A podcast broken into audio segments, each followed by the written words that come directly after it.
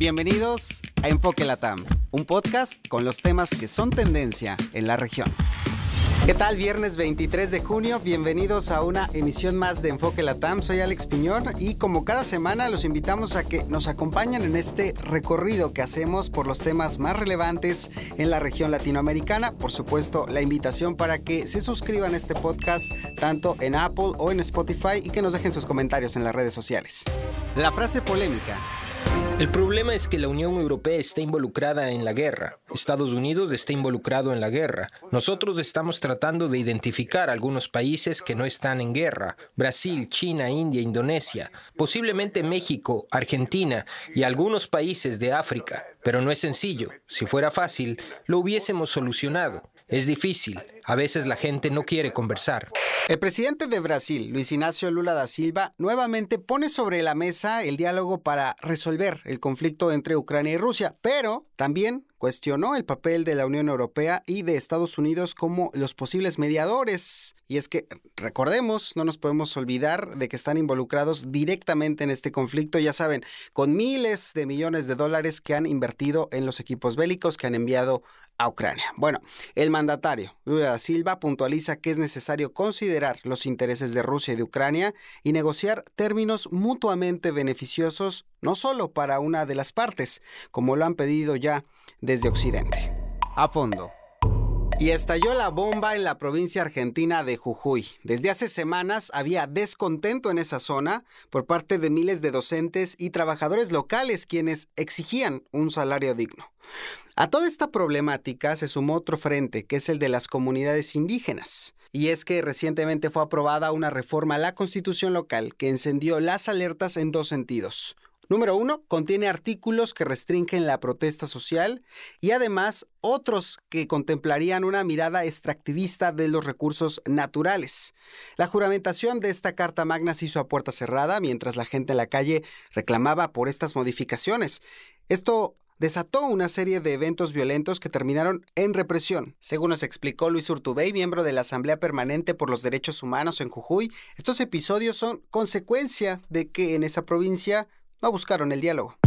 La verdad entendemos que está muy mal todo el proceso y eh, de hecho con la represión eh, se viene eh, demostrando que este gobierno no busca el diálogo. Los acontecimientos que ocurren en Jujuy son graves que la represión ha sido grave y que no se ha eh, respetado los derechos humanos de las personas.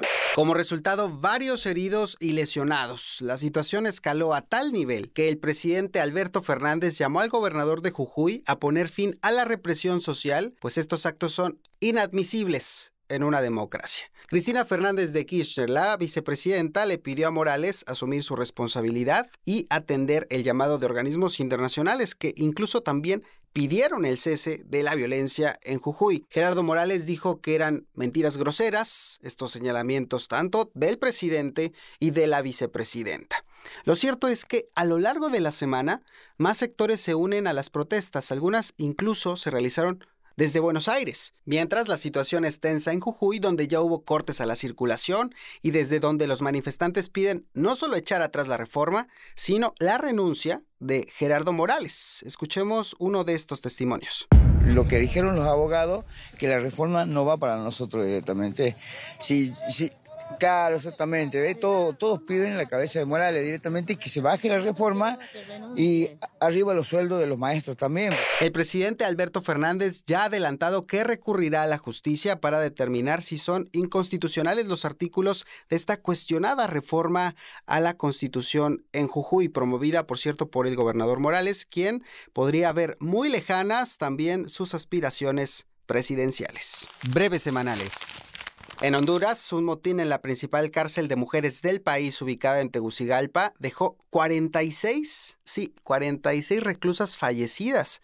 Los hechos registrados el martes comenzaron con un enfrentamiento entre bandas rivales. La presidenta Xiomara Castro dijo que tomaría medidas drásticas. Horas después, destituyó a Ramón Savillón como ministro de Seguridad y dejó también a los militares el control de las 21 prisiones del país por espacio de un año. Este jueves el Congreso de Perú avaló un proyecto de ley que autoriza un nuevo ingreso de tropas estadounidenses con armas de guerra. El objetivo, dicen, es hacer un intercambio de experiencias y de operaciones en la selva amazónica entre el 24 de junio al 9 de julio. Ahora, lo preocupante donde está puesto el ojo es en la vulneración de la soberanía del país. De eso conversamos con la activista Lucía Alvites en un contexto de dictadura, en un contexto de múltiples violaciones a los derechos humanos y con el historial que tiene Estados Unidos de injerencia en golpes militares en América Latina, es altamente alarmante, porque no solamente se está vulnerando un principio básico de cualquier Estado-nación como es la soberanía,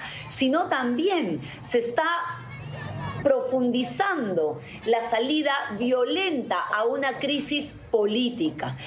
Comenzó en el Tribunal Superior Electoral de Brasil el juicio que podría inhabilitar políticamente a Jair Bolsonaro para las próximas elecciones del país, es más, por ocho años. Se le juzga por supuesto abuso de poder y uso indebido de los medios de comunicación al intentar desacreditar el sistema electoral del país. El expresidente asegura que el proceso es una afrenta. La sesión, por cierto, que fue suspendida va a ser retomada el próximo martes para comenzar con el de los votos. El miércoles cerca de 92 mil personas salieron a las calles de varias ciudades principales de Colombia, entre ellas Bogotá, Cali y Medellín para expresar su inconformidad con las reformas presentadas por el presidente Gustavo Petro. Se tratan de las iniciativas de salud, laborales y de pensiones que, según el gobierno, buscan ampliar la cobertura de beneficiarios y brindar asistencia a la población. El presidente dijo que se van a respetar los derechos de los ciudadanos, aquellos que están en contra y que incluso se les va a cuidar en las calles si se manifiestan. Durante su participación en la cumbre para un nuevo pacto financiero que se realiza en París, el presidente de Cuba, Miguel Díaz Canel, aseguró que urge un nuevo y más justo orden internacional que incluya una reforma de las instituciones financieras internacionales. El mandatario se encuentra en Francia en representación del G77 más China. Estamos exonerando de impuestos al agua embotellada. Algunos impuestos se hacen vía decreto y otros vía ley. Son las palabras del presidente de Uruguay, Luis Lacalle Pou, quien decretó la emergencia hídrica para Montevideo y el área metropolitana. Además, anunció la exoneración de impuestos al agua embotellada vía decreto y envió otra iniciativa similar al Senado en este sentido, que también, por cierto, fue aprobada y que ahora pasará a la otra Cámara para su aprobación. El objetivo de esta medida es reducir el precio al consumidor final y estará vigente hasta que cese el estado de emergencia. Ahora, algunos, con mucha razón, critican el negociazo que va a ser para los envasadores de este producto. Continúan los destapes en Argentina. El ministro del Interior, Eduardo Guado de Pedro, anunció su precandidatura a presidente para las próximas elecciones en representación de Unión por la Patria. De Pedro iría acompañado en la fórmula por el exgobernador de Tucumán, Juan Mansur. Este 24 de junio, por cierto, anoten la fecha, va a ser el límite para la presentación de las listas de candidatos para las presidenciales en Argentina. Claves informativas. Este domingo 25 de junio se realizan las elecciones generales en Guatemala. Más de 4.000 cargos públicos están en juego, solo en el caso de la presidencia y la vicepresidencia del país. Si no hay un binomio con más del 50% de los votos válidos, habrá una segunda vuelta programada para el 20 de agosto. Hasta aquí lo vamos a dejar por hoy, no sin antes recordarles que pueden suscribirse a este podcast a través de Apple, a través de Spotify y dejarnos sus comentarios en las redes sociales. A mí me encuentran en todas como Alex Journalist, tanto Twitter, Instagram como Telegram. Hasta la próxima.